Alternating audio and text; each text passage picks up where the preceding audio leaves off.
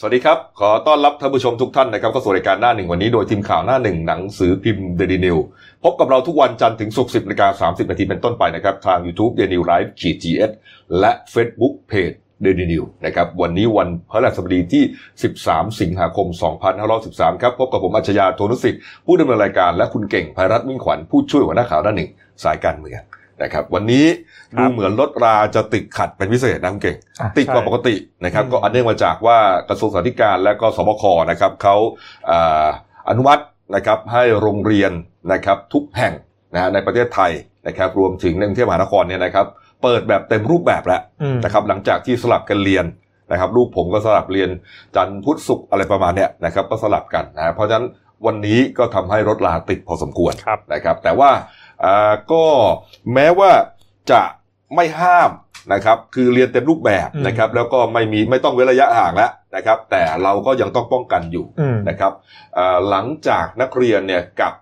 กลับจากโรงเรียนแล้วเนี่ยนะครับ จะไปอ่ากินข้าวที่ร้านอาหารที่ห้าง ไปเดินห้าง ไปวัดเรื่อยก็ตามแต่เนี่ยอืมอันนี้ต้องต้องอาบันทึกไว้นะฮะต้องมีการระบุแล้วก็แจ้งกับทางโรงเรียนนะครับ เพื่อเป็นการป้องกันครับ อันนี้เป็นข้อกำหนดอีกข้อหนึ่งนะครับอ่าไปดูข่าวสารบ้านเมืองครับ เมื่อวานนี้ครับอย่างที่ทราบกันนะครับ 12 สิงหานะครับ ก็เป็นวันแม่แห่งชาตินะครับอ่าเราก็อ่าได้พบนะฮะได้พบแต่เรื่องดีๆนะครับอืมเรื่องที่ปลื้มปิตินะครับ ให้กับประสบนิกรอย่างยิ่งนะครับ เมื่อวานนี้ครับเวลา 13 นาฬิกาครับสมเด็จพระเจ้าเอ่อสมเด็จพระนางเจ้าสิริกิติ์พระบรมราชินีนาถพระบรมราชชนนีพันปีหลวงนะครับ พระบาทสมเด็จพระเจ้าอยู่หัว และสมเด็จพระนางเจ้าพระบรมราชินี เสด็จออกในโอกาสที่สมเด็จพระนางเจ้าสิริกิติ์พระบรมราชินีนาถพระบรมราชชนนีพันปีหลวง ทรงบำเพ็ญพระราชกุศลเป็นการส่วนพระองค์ เนื่องในโอกาสวันเฉลิมพระชนมพรรษา 12 สิงหา ณ ห้องรับรองชั้น 29 อาคารภูมิสิริมังคลานุสร์โรงพยาบาลจุฬาลงกรณ์สภากาชาติไทย โอกาสนี้สมเด็จพระกนิษฐาธิราชเจ้ากรมสมเด็จพระเทพรัตนราชสุดา สยามบรมราชกุมารี สมเด็จพระเจ้าลูกเธอเจ้าฟ้าพัชรกิติยาภานเรนทิราเทพยวดีกรมหลวงราชสารินีสิริพัฒน์มหาวชรราชธิดา สมเด็จพระเจ้าลูกเธอเจ้าฟ้าสิริวัณณวรีนารีรัตนราชกัญญา และสมเด็จพระเจ้าลูกเธอสมเด็จพระเจ้าลูกยาเธอ เจ้าฟ้าทีพังกรรัศมีโชตมหาวชิโรตมางกูลสิริวิบูลราชกุมารเสด็จออกด้วย ในการนี้ท่านผู้หญิงพลอยไพลินเจนเซนและท่านผู้หญิงสิริกิติยาเจนเซนร่วมเข้าทูลเอ่อเข้าเฝ้าทูลละอองธุลีพระบาทด้วยนี่ครับ อันนี้เป็นภาพนะครับจากอ่าสำนักพระราชวังเลยนะครับอืมนี่ฮะก็เป็นภาพที่พระสงฆ์นิกรรอคอยนะครับ ที่จะได้ชื่นชมพระบารมีนะครับนี่ฮะก็อ่าทุกๆพระองค์เลยนะครับนี่ฮะพอเราเห็นอ่าอ่าพระพันปีหลวงนะครับ มี พระพรานามัยที่แข็งแรงนะฮะพระสงฆ์นิกรก็อ่ารู้สึกปลื้มปิติครับนะครับ นี่ครับ นี่ฮะจากนั้นครับเวลา 18 นาฬิกา 1 นาทีครับ พระบาทสมเด็จพระเจ้าอยู่หัว และสมเด็จพระนางเจ้าพระบรมราชินีครับ เสด็จพร้อมด้วยพระบรมวงศานุวงศ์นะครับอ่าจากพระที่นั่งอัมพรสถานพระราชวังดุสิตไปยังวัดพระศรีรัตนศาสดาราม และพระที่นั่งอมรินทรวินิจฉัย ในพระบรมมหาราชวังครับ ในพระราชพิธีเฉลิมพระชนมพรรษา สมเด็จพระนางเจ้าสิริกิติ์พระบรมราชินีนาถพระบรมราชชนนีพันปีหลวงครับ โอกาสนี้สมเด็จพระกนิษฐาธิราชเจ้ากรมสมเด็จพระเทพรัตนราชสุดาสยามบรมราชกุมารี เฝ้ารับเสด็จด้วยครับ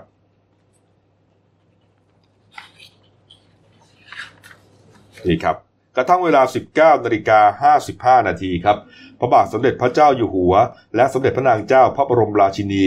พร้อมด้วยพระบรมวงศานุวงศ์ครับได้เสด็จเยี่ยมเยียนประชาชนที่มาเฝ้าทูลละอองธุลีพระบาทรับเสด็จนะครับ โดยทรงพระดำเนินจากศาลาสหไทยสมาคม ในพระบรมหาราชวังครับ ไปตามถนนจักรีจรันเลี้ยวขวาประตูวิเศษชัยศรีครับ มุ่งหน้าสู่ถนนหน้าพระลาน มุ่งสู่ศาลฎีกาครับ แล้วประทับรถยนต์พระที่นั่งโดยเสด็จกลับครับ โดยเสด็จกลับพระที่นั่งอภรสถานพระราชวังดุสิตครับ การนี้ครับพระบาทสมเด็จพระเจ้าอยู่หัวทรงโบกพระหัตถ์และแย้มและทรงแย้มพระโอษฐ์ให้กับพระสงฆ์นิกร ยังความปราบปลื้มให้กับประชาชนที่มีโอกาสได้ชื่นชมพระบารมีอย่างใกล้ชิดเป็นอย่างยิ่งครับ ทั้งหมดครับต่างเป่งเสียงทรงพระเจริญดังตึกก้องตลอดเส้นทางครับ พร้อมกับโบกธงชาติ ธงสีเหลืองมีตาพระปรมาพิไทยย่อวปร และธงสีม่วง พระนามาพิไทยย่อสอทอครับ นี่ครับนี่เป็นคลิปนะครับนี่ฮะที่มาจากเพจ Facebook นะครับของอพระเจ้าลูกเธอนะครับนี่ฮะพระเจ้าลูกเธอเจ้าฟ้าสิริวัณวรีนารีรัตนราชกัญญาครับนี่ครับ นี่ฮะประชาชนก็สวมเสื้อเหลืองเสื้อฟ้านะครับนี่ฮะอันนี้น่าจะเป็นแถวแถวถนนหน้าประหลาดนะครับนี่ครับช่วงค่ำนะฮะก็พระสงฆ์นิกรก็ได้ชื่นชมพระบรมีกันอย่างใกล้ชิดครับนี่ครับเอาละครับไปดูเรื่องการบ้านการเมืองหน่อยนะครับนี่ครับ เมื่อวานนี้ครับ โทรทัศน์อุดมการเฉพาะกิจแห่งประเทศไทยนะครับรายงานว่าเมื่อเวลา 11นาฬิกา29 นาทีครับพระบาทสมเด็จพระเจ้าอยู่หัวและสมเด็จพระนางเจ้าพระบรมราชินี เสด็จออกณพระที่นั่งอัมพรสถานพระราชวังดุสิตพระราชทานพระบรมราชโองการให้นายกรัฐมนตรีนำคณะรัฐมนตรี ซึ่งทรงพระกรุณาโปรดเกล้าโปรดกระหม่อมแต่งตั้งใหม่ เข้าเฝ้าทูลละอองธุลีพระบาท ถวายสัตย์ปฏิญาณก่อนเข้ารับหน้าที่ครับนี่ครับ สำหรับรัฐมนตรีนะครับก็จะมีนะฮะประกอบไปด้วยนายสุพัฒนพงศ์พันมีเชานะครับรองรองนายกรัฐมนตรีรัฐมนตรีพลังงานนะครับนายดอนปรมัตวินัย รองนายกรัฐมนตรี และรัฐมนตรีว่าการกระทรวงการต่างประเทศครับ นายปีดีดาวฉายรัฐมนตรีว่าการกระทรวงการคลังครับ นายอเนกเหล่าธรรมทัศน์รัฐมนตรีว่าการกระทรวงอุดมศึกษาวิทยาศาสตร์ วิจัยและนวัตกรรม นายสุชาติชมกลิ่นครับรัฐมนตรีแรงงานครับนี่ครับและก็นางณฤมลพินโยสินวัตรครับรัฐมนตรีช่วยว่าการกระทรวงแรงงานครับนี่ครับในการนี้ครับพระบาทสมเด็จพระเจ้าอยู่หัว พระราชทานพระราชดำรัสเพื่อเป็นกำลังใจในการปฏิบัติหน้าที่นะครับ มีความว่าขอถือโอกาสนี้ให้พรด้วยความปรารถนาดี ให้ทุกท่านได้มีกำลังกายกำลังใจและกำลังปัญญา ตลอดจนมีพลังในการปฏิบัติหน้าที่ตามคำปฏิญาณ ทั้งนี้เพื่อความสุขของประชาชน ความสุขของส่วนรวม ประชาชน ส่วนรวม ภาพรวม และความเรียบร้อย สงบสุข ตลอดจนความสมบูรณ์พูนสุขของประเทศชาติ และราชอาณาจักร ซึ่งก็เป็นหน้าที่ที่ท่านจะต้องปฏิบัติอยู่แล้ว ก็ขอให้โชคดีและมีกำลังใจครับนี่เป็นพระราชดำรัสนะครับที่พระราชทานแก่คณะ รัฐมนตรีที่เข้าเฝ้าทูลละอองธุลีพระบาทเมื่อวานนี้ครับเกศครับก็หลังหลังจากถวายสัตว์เนี่ยก็คือ หลังจากนี้ทางรัฐมนตรีใหม่เนี่ย ก็เริ่มขับเคลื่อนบริหารประเทศได้อย่างเต็มที่แล้วทำงานได้เต็มที่ใช่ก็คือเมื่อวานเนี่ย ที่เข้าเฝ้าถวายสัตว์เนี่ยเป็นเหตุผลครับ เพราะว่าเลื่อนการประชุมคลมจากวันอังคาร เพราะว่าต้องต้องรอถวายสัตว์วันพุธแล้วก็ในวันพฤหัสเนี้ยเขาจะมีการประชุมคลมเต็มคณะครับ ประยุทธ์สองทับสองนะวันนี้ไงใช่แต่แต่ว่าตามตามธรรมเนียมเนี่ยก็คือว่ามันจะมีการถ่ายรูปหมู่กันก่อนใช่ไหมนี่ไงก็คือไอ้การถ่ายรูปเนี่ยมันมีสองช่วงนะครับไอ้ถ่ายช่วงแรกเนี่ยก็คือประชุมนัดแรก แล้วก็อีกช่วงนึงเนี่ยเดี๋ยวชุดเนี้ยไปถ่ายทีนึงเนี่ยประชุมนัดสุดท้ายครับ อ่าก็สำหรับวันนี้นะครับอ่าบรรยากาศก็ชื่นมื่นนะก็มีรัฐมนตรีก็ทยอย เดินทางมาถ่ายถ่ายรูปก็จะมีบิ๊กป้อมพลเอกประวิตยวงสุวรรณเนี่ยมาแต่เช้าไว้นะลุงป้อมเนี่ยมาแทบจะมาก่อนเลยอะเออ คนคนสูงอายุไงตื่นเช้าก็มาก่อนแล้วก็ทางทางคุณอนุชานาคาใสที่เป็นรัฐมนตรีประจำสำนักนายกรัฐมนตรีเนี่ย มาถึงนี่แกแกก็เป็นงานนะครับคือถึงนี่คือคุณอนุชาเนี่ยมาถึงก่อนใช่ไหมเออพอลุงป้อมมาถึงมานั่ง คุณอนุชาโอ้โหทำไงฮะคุณอนุชานี่มาถึงปนมมือสิบนิ้วเลยนะกราบแทบปัก เขาก็พนมมือสิบนิ้วทำให้เราเก่งใครพนมมือเก้านิ้วพนมมือกราบแทบตักเลยใช่โอ้โหก็แต่แต่ว่าจริงๆอะเขาเขาก็สนิทกันอยู่แล้วในในฐานะอยู่พลังประชารัฐเหมือนกันไงใช่ไหมแล้วก็ แต่ในยะทางการเมืองเนี่ย มันเหมือนกับว่าลุงป้อมเนี่ย เป็นคนให้ตำแหน่งนี้หรือเปล่าอ่าผมเป็นคนอนุมัติอะ เป็นคนเสนอชื่อ คุณคุณอนุชาหรือเปล่าเออถึงแบบโอ้โหมีบุญคุณขนาดว่า นี่ไงได้เข้าเฝ้าแล้วนะครับ แล้วก็วันนี้จะทำงานวันแรก ในฐานะรัฐมนตรีเนี่ย ต้องกราบแทบตักผู้มีพระคุณไงอืมเออ จริงๆนี่มีไอ้ช็อตจังหวะที่รอรัฐมนตรีท่านอื่นมาเนี่ยมีบิ๊กตู่มาแซวบิ๊กป้อมเนี่ยนะอืมพี่กบครับ มีมีมีมาชี้ที่แหวนกับนาฬิกาด้วยนะโอ้โหเนี่ยผมกำลังจะเล่าเลยคุณเก่งเอาซะก่อนแล้วผมกำลังจะเล่าเลย ภาพจำเป็นภาพจำของการอ่าถ่ายรูปหมู่เออครม ประยุทธ์สองทับหนึ่งอะอ่าเออ ที่ลุงป้อมอะใส่นาฬิกาวันนั้นแดดแรงไว้หน่อย เออแล้วก็เอาบังไงเอาบังแดดไง แล้วก็เป็นเรื่องเป็นราวยาวเหยียดกันมาสามปีสี่ปีเนี่ยโอ้อ่าโหโอ้โหเนี่ยฮะไม่ไม่ใช่ไม่ใช่ขออภัยไม่ใช่ประยุทธ์สองทับหนึ่งนะอ่าประยุทธ์หนึ่งทับสองอะไรทักอย่างเลยนะอ่าอ่าเออ ก่อนที่จะมีการเลือกตั้งอีกอ่าเออ ไอภาพนั้นน่ะมเนี่ยฮะแกคงเข็ดอะวันนี้ใส่นาฬิกามาบ้างไม่รู้ใช่แต่ว่าเรือนอื่น เหรอก็คือแบบปกติแล้วเดี๋ยวนี้ปกติแล้วทั้งแหวนทั้งทั้งอันาฬิอันั้นกาอันนั้นคืนหมดแล้ว ใช่อืมก็คืนเพื่อนหมดละก็คืนเพื่อนหมดแล้วเอ่อเดี๋ยว เดี๋ยววันนี้จริง ๆ เนี่ยอ่ามติคอรมอสำคัญจริงๆเนี่ยมันมันจะมีเรื่องวันหยุดด้วยนะครับ คือคือจริงๆเนี่ยให้ให้รอรอลุ้นเลยว่า ไม่แน่เนี่ยคลมอเขาอาจจะอนุมัติเนี่ย วันศุกร์ที่สี่กันยาอืมห้าหกนี่เสาร์เสาร์อาทิตย์นะครับ แล้วก็เจ็ดเนี่ย วันจันทร์ที่เจ็ดกันยาเนี่ยลองวิกเอนสี่วัน เอ้าวันจันทร์ที่เจ็ดวันอะไรอะก็ก็คือวันวันธรรมดานั่นแหละ ก็คือว่าหยุดสงกรารไงใช้หนี่อ๋อสี่กับเจ็ดไปเลยใช่อ๋อก็ก็มีเสาร์เสาร์อาทิตย์คล่อมกลางอ๋ออ่ากระตุ้นท่องเที่ยวเดี๋ยวเดี๋ยวเดี๋ยวรอรอลุ้นว่าจะอนุมัติหรือเปล่าคอรมอยังติดหนี้วันของกรารอยู่สองสองวันใช่อ๋อกะสี่กับเจ็ดเลยอืมอ๋อใช่ก็ดีครับเหมือนกันก็ดีเหมือนกันนะอืมเพเป็นราะว่ารอบเดี๋ยววีคปลายปีเนี่ย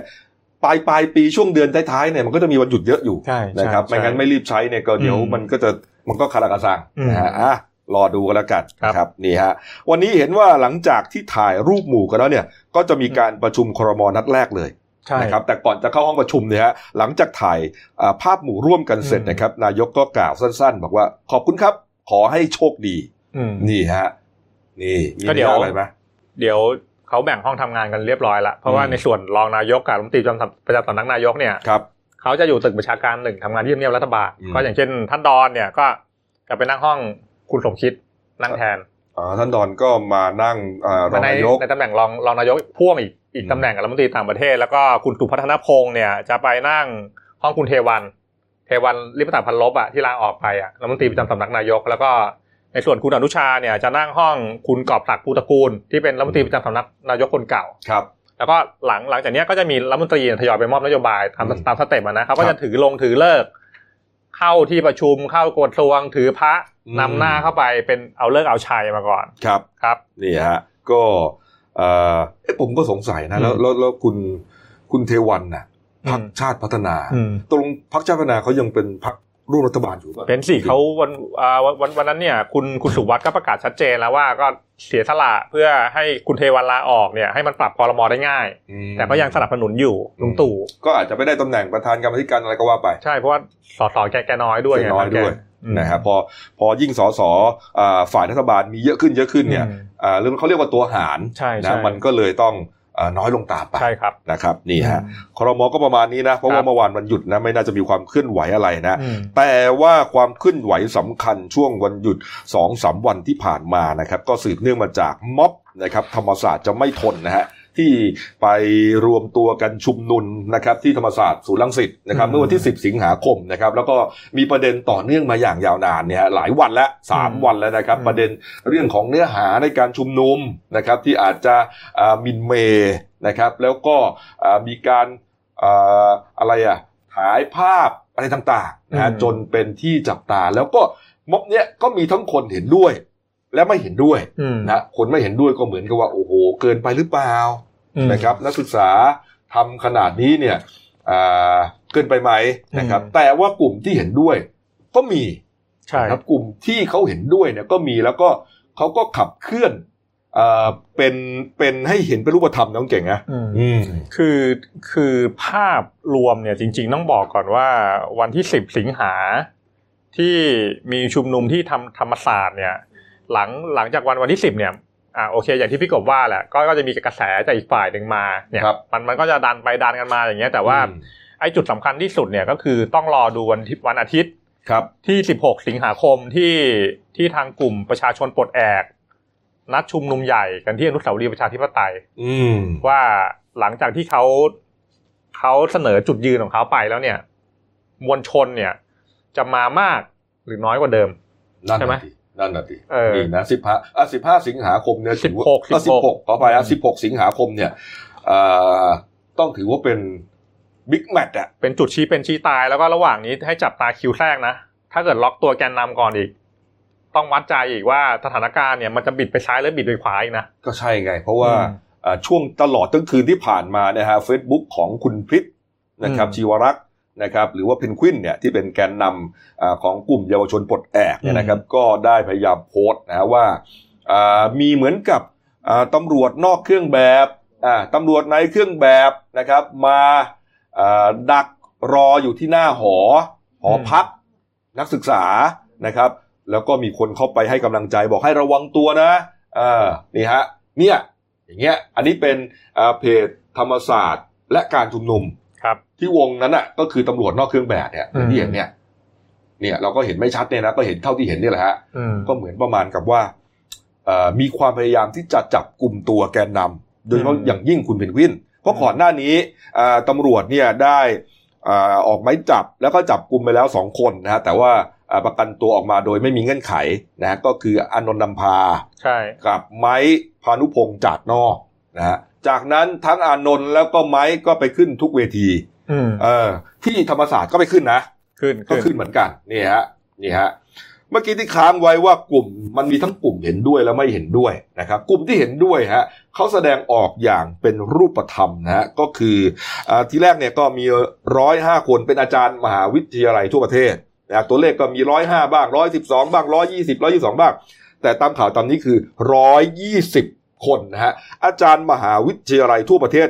120 คนนะฮะได้ออกแถลงการหนุนข้อเรียกร้องของม็อบธรรมศาสตร์ครับ นี่ครับเเนื้อหาส่วนหนึ่งเนี่ยนะฮะก็ผมจะเล่าคร่าวๆก็บอกว่าสืบเนื่องจากการจัดเวทีชุมนุมธรรมศาสตร์จะไม่ทน แล้วก็ปาศัยเมื่อ 10 สิงหาคม ณลานพญานาค มหาวิทยาลัยธรรมศาสตร์ ศูนย์ลังสิตครับ ทางเหล่าอาจารย์ตามที่มีรายชื่อท้าย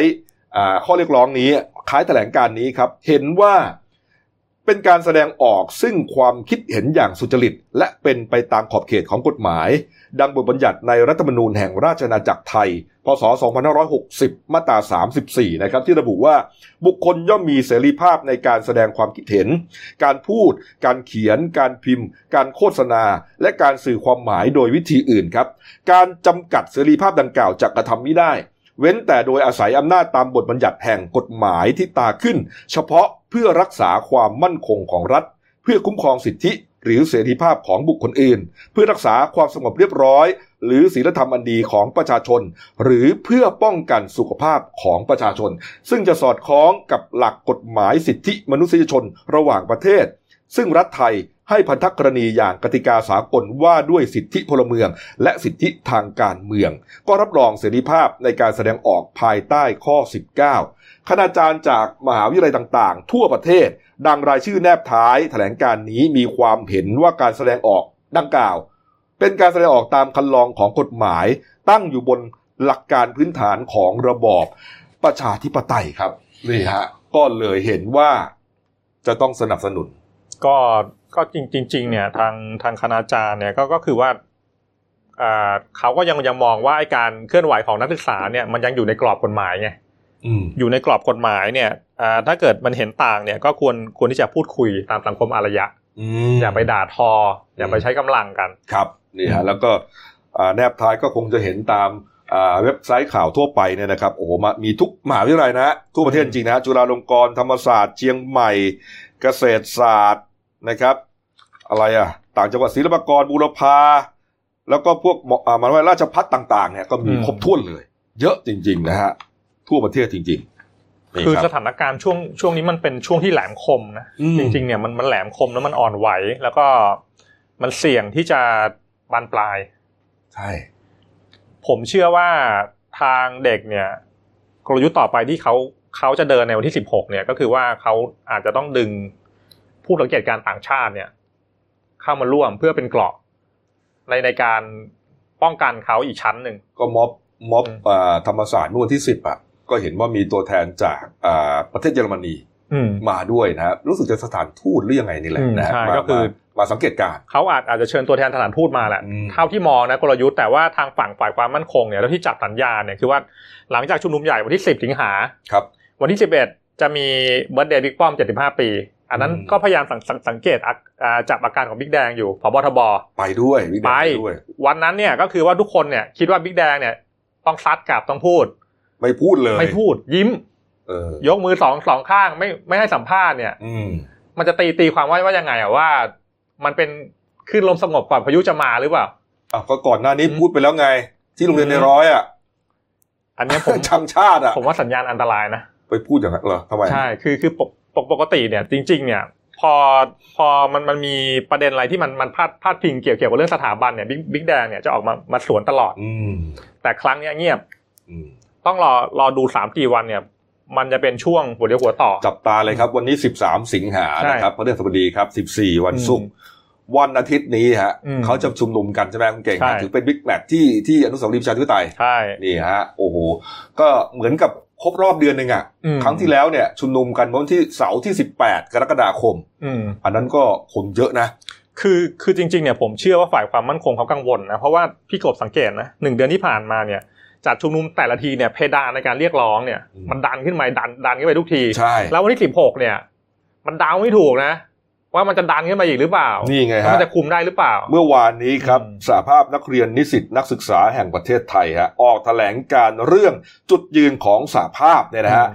อ่าระบุนะครับว่าสืบเนื่องจากการชุมนุมของอาธรรมศาสตร์เมื่อวันที่ 10 สิงหาคมเนี่ยอ่ายืนยันว่าเป็นการชุมนุมตามสิทธิเสรีภาพโดยไม่ขัดต่อกฎหมายฮะอย่างไรก็ตามครับข้อเรียกร้องนะฮะเดิมที่มีอยู่ 3 ข้อเนี่ยที่เรียกร้องไปตั้งแต่วันที่ 18 กรกฎาคมที่ผมพูดไปเนี่ยก็ยังคงอยู่ นะครับ แต่จะเพิ่มเติมอีก 2 เรื่องด้วยกัน อันนั้น 3 ข้อเรียกร้องครับที่เพิ่มเติมมาคือ 2 จุดยืน และอีกหนึ่งความฝันนะฮะอืมข้อเรียกร้องสามข้อเดิมคือ รัฐบาลต้องหยุดคุกคามประชาชนนะครับข้อที่สองรัฐบาลต้องร่างรัฐธรรมนูญใหม่ที่มาจากเจตจำนงของประชาชนอย่างแท้จริง แล้วข้อที่สามคือยุบสภานะครับ แต่ไอ้ที่เพิ่มมานะครับ จุดยืนสองข้อ คือหนึ่งต้องไม่มีการทำรัฐประหารอืมสองต้องไม่มีการจัดตั้งรัฐบาลแห่งชาตินี่ครับนี่ฮะและอีกหนึ่งความฝันนะครับก็คือเอ่อการมีระบอบประชาธิปไตยที่มีพระมหากษัตริย์อยู่ภายใต้รัฐธรรมนูญอย่างแท้จริงอืมนี่ครับ นี่เป็นข้ออะไรอะอ่าข้อเรียกร้องจุดยืนหนึ่งความฝันอะไรของเขาเนี่ยนะฮะก็ว่ากันไป ก็อย่างที่คุณเก่งบอกอะก็ค่อยๆไต่ไต่บันไดเพิ่มขึ้นมาเรื่อยๆมาเรื่อยๆเพราะฉะนั้นไอ้สิบหกสิงหาคมเนี่ยต้องดูว่า จะขนาดไหน ต้องวัดใจฝ่ายความมั่นคงด้วยนะอืมว่าว่าจะแก้ปัญหาซ้ายหรือขวาครับ อืมนี่ฮะ นี่ครับ อะอ่าแล้วฮะมีการ์ตูนนะฮะการ์ตูนการเมืองขาประจำของคุณขวดปิดท้ายเบรกนี้กันหน่อยนะครับ นี่ฮะอ่าก็เป็นเด็กคนหนึ่งนะครับ แล้วก็จุงคุณลุงที่ คุณลุงที่อายุมากมากๆอะ หรือลุงใครอะคุณแซเก่งวแซวอาจารย์มีชัย ปีอ๋อนี่อาจารย์มีชัยเหรอเนี่ยปีนี้แกแปดสิบสองนะ ร่างรัฐธรรมนูญมาสามสี่ฉบับแล้ว อ๋อ นี่ฮิวปี นี่ผมมองไม่ออกนะเนี่ยว่าเป็นอาจารย์มีชัยอาจารย์มีชัยอ่าแล้วไอเด็กคนนี้ก็บอกว่า อย่าเพิ่งเป็นอะไรไป รอดู อยู่รอดูผลงานก่อนครับท่าน เออืมฮิวปีกไปเลยฮะเป็นผลงานการร่างรัฐธรรมนูญใช่ไหมใช่ก็คือรัฐธรรมนูญฉบับ 60 นี่ก็คือ เรียกว่าล็อก 10 ชั้นน่ะ จะแก้เนี่ย ก็ต้องรอดูมันจะแก้ได้หรือเปล่า เอาเข้าจริง ๆ นะ ต้องใช้คำว่าโอ้โห ต้องใช้คำว่าอะไรดีวะ คือทุลังอะผมต้องพูดอย่างนั้นเลยนะ คือคือจริง ๆ เนี่ยเราเราใช้รัฐธรรมนูญฉบับปัจจุบันตั้งแต่ปี 60 ไง พอปี 63 เนี่ยเอาทำไมปัญหามันเยอะจังแล้วทำไมทุกฝ่ายเนี่ยเขาเสนอให้แก้ไขอืมใช่ไหมแต่แต่แต่ว่าจริง ๆ มันมันเป็นเรื่องปกตินะ เพราะว่าปัจจุบันเนี่ยเรามีรัฐธรรมนูญ20 ฉบับ 80 กว่าปีเนี่ยเฉลี่ยอายุหนึ่งอะฉบับหนึ่งอะมันสี่ปีอืมเนี่ยมันจะครบสี่ปีแล้วมันจะหมดอายุแล้วใช่ไหมพี่กบจะร่างใหม่เหรอไม่ก็เนี่ยไงเขาเขาเขามีความพยายามเสนอจะร่างใหม่กันอยู่อ่าแก้ก็แก้ไขใช่ไงแก้ไขแก้แก้ไขจะร่างร่างไม่ร่างอีกเรื่องนะอืม เพราะว่าตอนตอนตอนนี้สวเขาค้านเอาสสรไงมเขาอนุญาตให้แก้ได้บางมาตรา แก้ไขเนี่ยอืมไม่ใช่ข้อข้อเรียกร้องนะของเขาคือร่างใหม่เลยใช่เอออืมเนี่ยฮะรอดูแล้วกันนะครับครับว่าจะเป็นยังไงนะครับอะเดี๋ยวพักครู่เดียวครับกลับมาช่วงหน้าไปดูข่าวอาชญากรรม แล้วก็เรื่องของบอสฮะก็มีความอ่ามีประเด็นขึ้นมาอีกแล้วนะฮะรอพักครู่เดียวครับ จากหน้าหนังสือพิมพ์ สู่หน้าจอมอนิเตอร์ พบกับรายการข่าวรูปแบบใหม่ หน้าหนึ่งวันนี้ โดยทีมข่าวหน้าหนึ่ง หนังสือพิมพ์เดลิวิวออกอากาศสดทาง YouTube d e l i n e w l i v e ขีดทีเทุกวันจันทร์ถึงศุกร์ 10นาฬิกา30นาทีเป็นต้นไป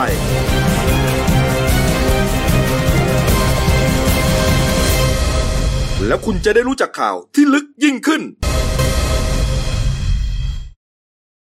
สองของรายการหน้าหนึ่งวันนี้ครับไปดูข่าวอาชญากรรมสลดมั่งครับ ที่จังหวัดนครราชสีมาครับตำรวจที่สพโพกลางครับ ได้รับแจ้งมีเหตุฆ่ากันตายครับ ภายในบ้านพักหรูเลยนะฮะตั้งอยู่เลขที่ 479 หมู่ 2ตำบลบ้านใหม่อำเภอเมืองโคราชเนี่ยนะครับ ไปตรวจสอบครับในห้องนอนนะพบศพนางสาว นัทิกา นัทธิกานะครับชิบาฮาระหรือคุณไอซ์นะครับอายุ 29 ปีครับนอนเสียชีวิตจมกองเลือด อยู่บนที่นอนครับนี่ฮะก็อย่างที่เห็นเนยนะฮะมีบาดแผลถูกแทงด้วยของมีคมที่ลำคอหนึ่งแผลครับคาดว่าเสียชีวิตมาแล้วไม่ต่ำกว่า 3 ชั่วโมงฮะกู้ภัยก็นำศพไปชนสูตรที่โรงพยาบาลมหาราชนครราชสีมาครับ แต่ว่าพอตำรวจเนี่ยไปตรวจสอบทั้งห้องพบร่องรอยการลื้อค้นต่อสู้มากมายนะครับ บนที่นอนเนี่ยอหมอนอะไรพวกนี้กระจัดกระจายหมดนะฮะ แล้วก็ดูเบื้องต้นเนี่ยเหมือนกับว่าโทรศัพท์มือถือของผู้ตายเนี่ยหายไปด้วยฮะแต่ว่าไม่พบอาวุธที่ใช้ก่อเหตุครับคาดว่าคนร้ายเนี่ยน่าจะเอาออกไปด้วยฮะตอนที่ตำรวจเข้าไปเนี่ยประตูบ้านไม่ได้ปิดด้วยนะอืมไม่ได้ปิดด้วย คือถ้าปิดเนี่ยอ่าแล้วคนร้ายเข้าไปได้เนี่ยมันต้องมีร่องรอยงัดแงะครับอันนี้เหมือนกับไอ้คนร้ายมันเปิดเข้าไปได้เลยอืมนะครับ แล้วก็จากการสอบสวนนะครับ ทราบว่าอ่าผู้ตายเนี่ยเคยมีสามีชาวญี่ปุ่น มาแล้วด้วยกันหนึ่งคน นะฮะแล้วก็มีลูกสาวด้วยกันหนึ่งคนนะครับอายุหกขวบนะฮะก่อนจะเลิกลากันไป 4 ปีก่อนนะครับแล้วก็มีสามีใหม่ เป็นนักธุรกิจชาวสิงคโปร์ครับนานๆมาทีอ่าส่งเงินมาให้เท่านั้นนะครับเอ่อส่วนตอนที่พบศพเนี่ยนะฮะมันเกิดเนื่องมาจากว่า ลูกสาวของเขาก็เรียนอยู่โรงเรียนชั้นอนุบาลเนี่ยคุณครูโทรมาไงจนทุ่มก็แล้วหกโมงเย็นทุ่มก็แล้ว จะสองทุ่มแล้ว แม่ก็ยังไม่มารับลูกสักทีฮะลูกสาวก็เลยเอ้ยไม่ใช่คุณครูก็เลยสงสัยครับก็เลยโทรมาหาแม่เขาแม่ก็ไม่รับสายก็คือโทรมาตลอด ทีนี้ก็เลยตกใจน่าจะเกิดเหตุร้ายก็เลยเอาลูกเนี่ย มาส่งที่บ้านอืมมาส่งที่บ้านครูก็เปิดเข้าไปเลยครับประตูไม่ได้ล็อกไม่ได้เลยตั้งแต่ข้างหน้าบ้านเข้าไปจนถึงพอเห็นภาพโอ้โหตกใจอะเลยรีบแจ้งเอ่อตำรวจไปตรวจสอบครับตำรวจไปตรวจสอบเนี่ยนอกจากศพนะครับ แล้วก็ ไอ้ข้าวของที่มันรื้อค้นกระจุยกระจายฮะพบว่ามีกล้องวงจรปิดนะครับเพิ่งเหมือนกับเตรียมจะมาติดใหม่ด้วยนะสองตัวด้วยกันอ่านนะครับนี่ฮะแต่ว่ายังไม่ทันติดตั้งเก่งครับคือคือเหมือนเปิดใช้แล้วอ่าเออผมก็ยังงงๆนะ คือคือเหมือนเหมือนมันมีภาพอยู่ใน memory card อะเอ๊ะหรือว่าคนคนร้ายมันดึงกล้องไปด้วย เออเป็นไปได้ใช่ไหมเอออันเนี้ยอันเนี้ยเราไม่รู้ไงอืมแต่ว่า กล้องเนี่ยมันไม่อยู่ในจุดที่มันควรจะอยู่ ส่วนใหญ่มันก็จะอยู่ตามมุมห้องมุมบ้านส่องเห็นหน้าบ้านหลังบ้านอะไรเงี้ยอ่าแต่เหมือนมันวางอยู่บนโต๊ะครับแต่ว่ามันเปิดทำการทำงานแล้วนะอ่าเออเพราะฉะนั้นมันก็เลยเห็นคนร้ายแต่เห็นเฉพาะช่วงขาอ่าไม่เห็นหน้าครับเพราะว่ามุมกล้องเนี่ยมันไม่ได้อยู่ข้างบนไงเก่งว่าภาพออกใช่ไหมท่านผู้ชมอ่าฮะที่ภาพออกนะฮะมันก็เลยเหมือนคนร้ายเดินไปเดินมาอะไรเงี้ยฮะเนี่ยก็เลย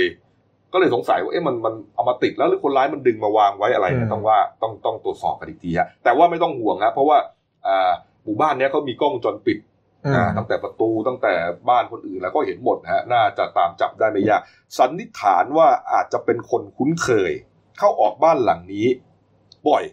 นะเพราะรู้ว่าผู้ตายเนี่ยอยู่บ้านเพียงคนเดียวฮะนี่นี่ครับ แต่จะเป็นเรื่องอ่าข่มขืนชิงทรัพย์ หรือว่าฆ่าอำพรางอะไรเนี่ยต้อง ตรวจสอบกันอีกทีหนึงครับนะครับ ก็เป็นอุทาหรณ์นะ บอกว่าอ่าไม่ชอบล็อกบ้านเนี่ยก็อันตราย แต่ถ้าเป็นคนรู้จักเนี่ยมันอาจจะมีกุญแจก็ได้นะใช่เออนี่อืมต้องว่ากันนะครับอ้าวไปดูเรื่องคดีของบอสวรยุทธ์อยู่วิทยานะครับ หลังจากที่เอ่อมีประเด็นปัญหามากมายนะฮะจนก่อนที่จะเป็นวันหยุดเมื่อวานก่อนเนี้ยอ่ามีข่าวนะครับ มีรายงานว่าคุณอ่าเนตรนาคสุขนะครับรองอัยการสูงสุดเนี่ยนะครับที่เป็นผู้ลงนามสั่งไม่ฟ้องบอสเนี่ย ได้อ่าทนกระแสกดดันสังคมไม่ไหวนะฮะยื่นหนังสือลาออกจากราชการแล้วนะครับ ตั้งแต่เมื่อวันอังคารที่ 11ครับนะครับ ช่วงบ่ายๆเย็นๆนะฮะโอ้ก็เป็นที่วิพากษ์วิจารณ์ว่าโอ้ยรองเนตรหนีการตรวจสอบหรือเปล่าอืมเอ่อว่ากันไปอย่างนั้นนะฮะเมื่อวานนี้ครับ คุณอัตพลใหญ่สว่างครับ ประธานคณะกรรมการอายการ ก็กล่าวถึงประเด็นนี้เลยฮะประเด็นที่คุณเนตรลาออกนี่แหละนะครับ บอกว่าจริง ๆ แล้วเนี่ยตามพรบระเบียบข้าราชการฝ่ายอายการเนี่ยนะครับเขาระบุเรื่องของการลาออกนะฮะหากอายการต้องละต้องการจะลาออกนะครับ ต้องให้อายการสูงสุดสั่งอนุญาตอืมถึงจะถือว่าพ้นจากตำแหน่งแล้วครับนะครับ แต่หากอายการสูงสุดพิจารณาแล้ว เห็นว่ายังจำเป็นเพื่อประโยชน์แก่ราชการอาจจะยับยั้งการอนุญาตให้ลาออกไว้เป็นเวลาไม่เกิน 3 เดือน นับแต่วันขอลาออกก็ได้อืมนะนะฮะ อ่าคือคือคือก็ได้ลาออกนั่นแหละ ถ้ายับยั้งคือขอให้ทำงานต่อสักสามเดือนก่อนอ่าครับนะครับ ต้องไปดูว่าอายการสูงสุดเนี่ยมีคำสั่งในเรื่องนี้อย่างไรนะครับอืมว่าอนุญาตหรือยับยั้งนะฮะหากไม่มีคำสั่งอนุญาตให้ในเนตรลาออกจะไม่สามารถอ่าดำเนินการสอบวินัยได้นะฮะหมายถึงว่าถ้าเนตรลาออกได้ตามปกติอะครับนะครับ ก็สอบวินัยไม่ได้ นะครับอืมนี่เพราะว่าในเนตรเนี่ยลาออกก่อนที่จะเริ่มต้นกระบวนการสอบวินัยฮะอืมแต่ถ้าเริ่มกระบวนการไปแล้ว แม้ว่าจะลาออกที่หลังก็ยังสอบต่อได้อ่าอ่านะครับนี่ฮะแต่อ่าคุณอัธพลก็บอกว่า แต่อย่าลืมนะอ่าเรื่องอ่าอ่าเรื่องวินัยเนี่ยก็ว่าไปมันยังมีอาญาอีกนะครับอาญานี้น่ากลัวกว่าการสอบวินัยด้วยนะฮะเรื่องนี้นะฮะนี่ครับโอ้โหเออไม่ได้หมายความว่าออกไปแล้ว พ้นวินัยแล้วก็จะพ้นนะครับอืมอ่าคุณคุณอัธพลบอกว่า เรื่องอาญายังมีอยู่ครับอืมนี่ฮะ นี่ครับ นี่อ่าผู้สื่อข่าวก็พยายามถามนะครับ บอกว่ากรณีในเนตรลาออกเนี่ยเพื่อเลี่ยงการถูกซักถามเรื่องการใช้ดุลยพินิษว่าสุจริตหรือไม่สุจริตใช่หรือไม่อ่าคุณอัธพลก็บอกว่าก็พูดแทนคุณเนตรไม่ได้นะครับนี่ฮะเพราะว่าจริง ๆ ในท้ายข่าว ในท้ายเอกสารข่าวที่ระบุว่าคุณเนตรลาออกเนี่ยมีการระบุชัดเจนนะครับว่า เพื่อให้ทุกคนสบายใจ และเพื่อเป็นการแสดงสปิริตต้องรับฟังไปตามนั้นอืมนี่ครับ เก่งฮะก็เดี๋ยวเดี๋ยววันนี้รอทางกรรมธิการกฎหมายสภา วันนี้เนี่ยก็มีไฟท์ใหญ่นะฮะที่อีกล็อตเลยที่สภาวันนี้เออก็มีมีคุณเนตรครับ อันเนี้ยคุณคุณคุณเนตรปรากฏตัวครั้งแรกนะคุณเนตรไปเหรอเนี่ยไป ไปที่สภาโอ้โหก็คือดูประเด็นแล้วแหละ ก็ชี้แจงสั้น ๆ ไม่ยาว แต่ครับว่าท่านก็ยืนยันว่าหนึ่งเนี่ย สั่งคดีตามระเบียบ สองเนี่ยก็คืออ่าที่ลาออกเนี่ยเพื่อลดเพื่อรักษาองค์กร แล้ควรับแล้วก็ลดกระแสกดดันจากอายการ แล้วก็อืมคนที่สองเนี่ยก็คืออ่าพลตำรวจโทเพิ่มพูนชิดชอบ โอ้โห อันนี้ก็ไปก็คือนี่อันนี้ฝ่ายตำรวจนี่ใช่ก็ก็ไปก็ก็ไปชี้แจงแล้วก็ทางทางทนายคุณบอสคุณสมัครเนี่ย ก็ไปอื้อหือไปหมดเลยแล้วก็เดี๋ยวเดี๋ยวนี้รอรอดูเพราะว่าทางคณะทำงานชุดตำรวจเนี่ยเขาเขาสรุปความเห็นวันนี้ ใช่ไหมพี่กบใช่ อ่า วันนี้แหละ วันนี้แหละ ที่จะยื่นอ่าสรุปความเห็นให้กับอ่าพบตรใช่นะครับ ที่คุณคุณเก่งบอกว่า คุณเนตรอาจจะพูดไม่เยอะอืมแต่กรรมาธิการก็จะถามเยอะไงอืมเออโอ้โห เป็นเรื่องเป็นข่าวมาจะเป็นเดือนเนี่ยเพิ่งออกมาเนี่ยอืมมีคำถามเยอะมากมายแน่นอนนะอืมพรังพรูไปถึงคุณเนตรแน่นอน ใช่ก็นะครับเดี๋ยวเดี๋ยวเดี๋ยวทางอีกชุดหนึ่งก็คือชุดอาจารย์วิชาเนี่ยครบสิบวันแล้วเขาก็อ่าทำสรุปไปเสนอนายกละ แล้วก็ เดี๋ยวก็น่าจะต้องเรียกคุณเน่เนี่ยเข้ามาเข้ามาสอบถามอีกครับตามอำนาจก็ทุกอืมทุกทุกคณะเขาเรียกคุณเนตรหมดแหละครับใช่นี่ฮะเพราะว่าเป็นตัวสำคัญนะฮะอืมเป็นตัวละครสำคัญในเรื่องนี้เลยนะครับอ้าวปิดท้ายอายอดผู้ติดเชื้อโควิด -19 นะครับ วันนี้ถ้าสบคแถลงไม่พบเชื้ออีกนะฮะก็จะเป็นวันที่ 80แล้วนะครับ ที่ปลอดเชื้อในประเทศนะครับ ส่วนผู้ติดเชื้อเมื่อวานนี้ครับ เพิ่ม 5 รายนะครับ ก็เป็นอ่าผู้ที่เดินทางกลับมาจากต่างประเทศทั้งหมดเนี่ยนะฮะ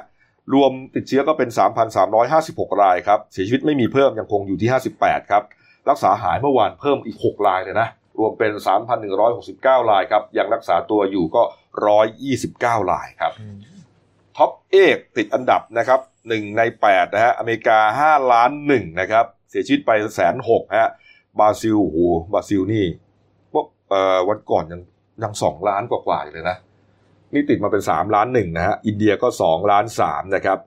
รัสเซียใกล้จะแตะล้านแล้วนะครับเก้าแสนแล้วนะครับแล้วก็ไล่ลงไปครับแอฟริกาใต้เม็กซิโก เปรูและโคลัมเบียฮะดูแล้วส่วนใหญ่ก็จะอยู่ทางอ่าอเมริกานะครับแล้วก็อ่าอเมริกาใต้เอ้ยซะเยอะตัวแปรสำคัญจริงๆเนี่ยก็คือต้องรอดูวัคซีนของรัสเซีย ว่ามันจะใช้ได้ผลจริงหรือเปล่า อืมใช่ไหมหลังหลังจากที่วันก่อนเขาเขาประกาศ แล้วว่าเขาผลิตวัคซีนได้ ใช่ดิอืมเออเดี๋ยวรอดูนะว่าจะได้เปล่านะครับ เออนี่ฮะส่วนผู้ติดเชื้อทั้งโลกนะครับ ตอนนี้ 20 ล้าน4แสน7หมื่นคนแล้วครับ เสียชีวิตไป7แสน4หมื่น5พันคนนะฮะเรื่องสั้นของฉันนะครับ อ่า มาเลยฮะ เรื่องที่ตีพิมพ์ลงในเดลินิวฉบับวันศุกร์ที่ 14 สิงหาคมฮะชื่อว่าเรื่องไหลไปบรรจบกันบน 453ฮะอะไรเนี่ย นี่มันนี่เป็นกลยุทธ์ของเขานะ แม้ว่ากลยุทธ์ในการแต่ง จะพิสดารแล้วเนี่ย การแต่งชื่อเรื่องก็น่าสนใจอืมเออคนก็อยากจะรู้ไงมันอะไรวะอะไรไหลก็ไปบรรจบกัน แล้วไอ้สี่ห้าสามคืออะไรวะ เออเนี่ยฮะเอ่อเขียนโดยผู้ใช้นามปากกาว่าชนะจันฉ่ำอะหรือคุณชนะจันฉ่ำนี่แหละนะครับ อ่านกันเอาละครับอัน นี้หมดเวลานะครับ เราสองคนลาไปก่อนครับ สวัสดีครับ